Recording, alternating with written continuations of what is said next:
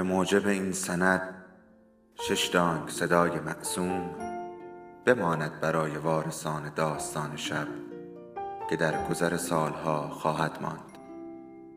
ارادتمند داستان شب.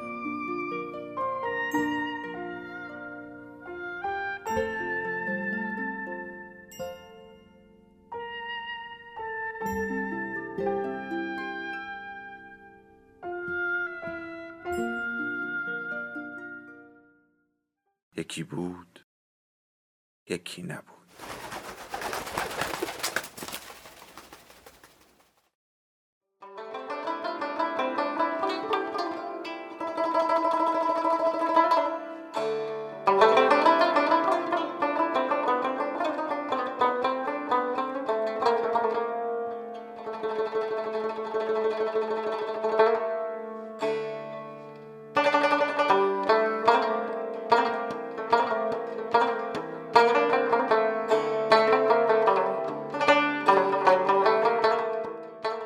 بخش یک مریم پنج ساله بود که اولین بار کلمه حرامی را شنید.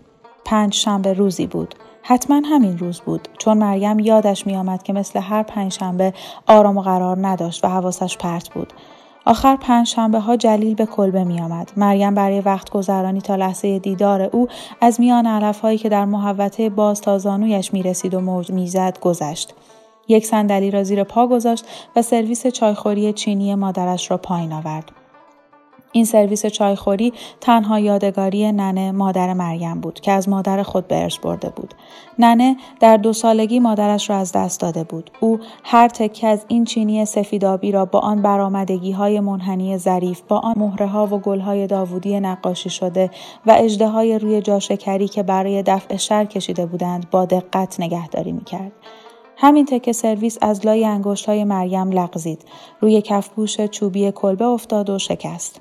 وقتی ننه این ظرف را دید صورتش گر گرفت و لب بالایش لرزید و چشمایش هم چشم تنبل و هم چشم سالم با نگاهی سرد بی آنکه پلک بزند به مریم دوخته شد نگاه ننه چنان دیوانوار بود که مریم ترسید مبادا باز جن در تن مادرش حلول کرده باشد اما از جن اثری نبود این دفعه نه به جای آن ننه هر دو مچ مریم را گرفت. او را به طرف خود کشید و از لای دندانهای به هم سایده گفت ای حرامی فسقلی دست و پا چلفتی اینم اجر من برای اون همه صبر و تحمل. حرامی فسقل حیف نون ارث برباد ده مریم آن روز معنای این کلمه را نفهمید. معنی کلمه حرامی. حرامزاده را نمی‌دانست. سنش همانقدر قد نمی‌داد که بیانصافی را دریابد و بفهمد به وجود آورنده حرامی مقصر است نه خود حرامی که تنها گناهش به دنیا آمدن است. مریم از لحن ننه حد زد که حرامی بودن چیز زشت و نفرت انگیزی است. مثل حشره مثل سوسک های گریز پایی که ننه همیشه ناسزاگویان میروفت و از کلبه بیرون میریخت.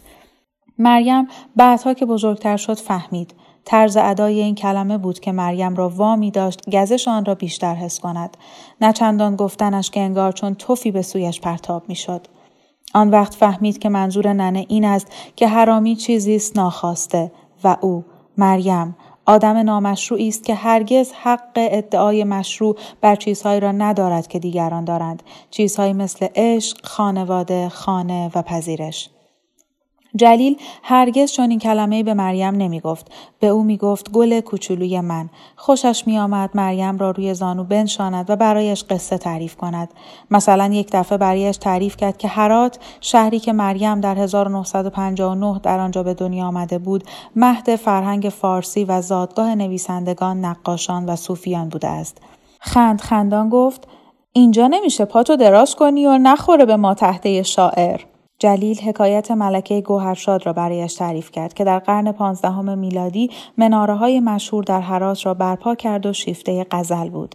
از کشزارهای سرسبز گندم حرات، باغهای میوه، تاکهای بارور، انگورهای درشت و بازارهای تاقدار پرجمعیت شهر برایش تعریف ها می کرد. جلیل روزی گفت مریم جون درخت پسته اونجاست و زیرش جامی شاعر بزرگ دفن شده. به طرفش خم شد و زمزمه کرد جامی 500 سال پیش زندگی می کرد. یه دفعه بردم دیدن این درخت خیلی کوچیک بودی یادت نمیاد. درست بود. مریم یادش نمی آمد و هرچند قرار بود پانزده سال اول عمرش را در فاصله کمی تا هرات به سر برد هرگز این درخت داستانی را ندید. همچنین هیچ وقت مناره های به آن نزدیکی را ندید و از باغهای حرات میوه نچید یا در کشتارهای گندمش نگشت. اما هر وقت جلیل از اینها حرف می‌زد مریم با شیفتگی گوش می‌داد. جلیل را به خاطر دانش وسیع و شناخت جهان تحسین می‌کرد.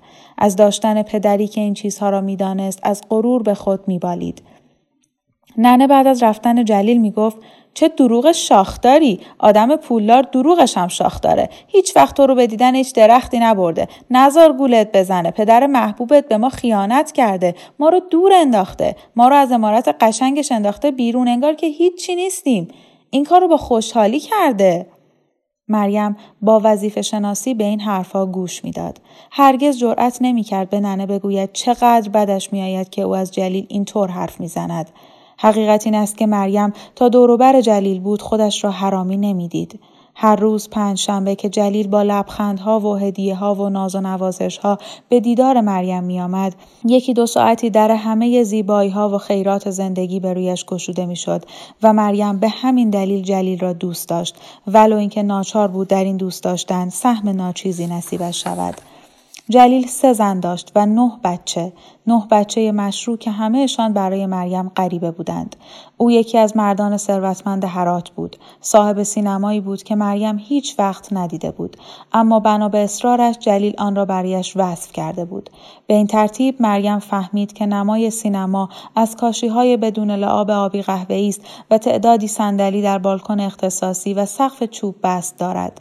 در تاب خورنده دولنگیش به تالاری کاشیکاری باز می شود که پستر فیلم های هندی را در قاب های شیشه ای در آنجا به نمایش گذاشتند. روزی جلیل گفت روزهای سهشنبه در قرفه مسابقه به بچه ها بستنی مجانی میدن. نن از شنیدن این حرف لبخند اعتراض آمیزی زد.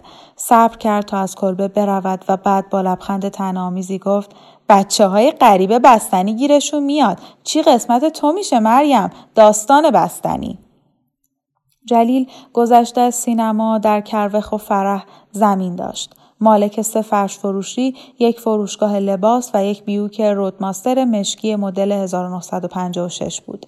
یکی از مردهای صاحب نفوذ حرات بود و با شهردار و استاندار دوستی داشت. یک آشپز و یک راننده داشت و سه زن در خانهاش خدمت گذاری می کردند. ننه یکی از این سه زن بود تا شکمش بالا آمد.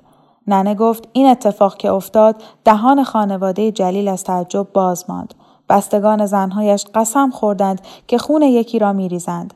زنها از او خواستند ننه را بیرون کند. پدر ننه که در ده گلدامن در آن حوالی سنگ تراش بیچیزی بود آقش کرد. او که خود را آبرو باخته می‌دید باروبانش را جمع کرد و سوار اتوبوسی شد و به ایران رفت و دیگر کسی او را ندید یا خبری از او نشنید صبح کله سحر یکی از روزها که ننه بیرون کلبه به مرخا دانه می‌داد گفت گاهی آرزو می کنم کاش پدرم دلشو داشت و یکی از ابزارهای تیزشو بر می داشت و از شرف خودش دفاع می کرد. اینجوری برای من بهتر می شد. مشتی دیگر دانه توی مرغدانی ریخت. مکسی کرد و به مریم نگاه کرد. شاید برای تو هم بهتر می‌شد. تو را هم از این غم و قصه که بدونی کی هستی خلاص می‌کرد. اما پدرم ترسو بود. دل این کارا را نداشت. ننه گفت جلیل هم دلش را نداشت که از شرف خودش دفاع کند. در برابر خانوادهش و قوم و خیشهای زنهایش بایستد و مسئولیت عملش را بپذیرد. به جای آن پشت درهای بسته معامله سریعی برای حفظ آبرو انجام داد. روز بعد ننه را واداشت بار و بندیلش را از قسمت خدمتکارها که در آن به سر می برد بردارد و از خانه برود. می‌دونی برای دفاع از خودش به زنهاش چی گفت؟ گفت من خودم رو بهش تحمیل کردم. این تقصیر من بود دیدی؟ معنی زن بودن تو این دنیا همینه.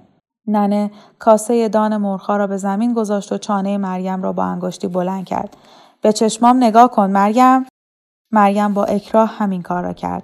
ننه گفت این حرف آویزه گوشت باشه دخترم. مثل اقربه قطب نما که همیشه رو به شماله انگشت اتهام مرد همیشه یک زن رو پیدا می‌کنه. همیشه یادت باشه مریم.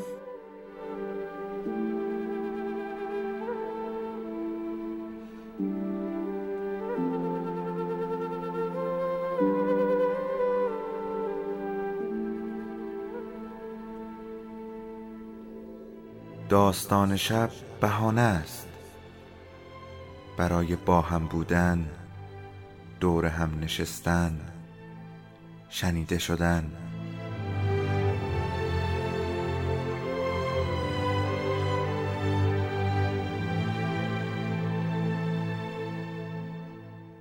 صدای افسانه ها رو میشنویم.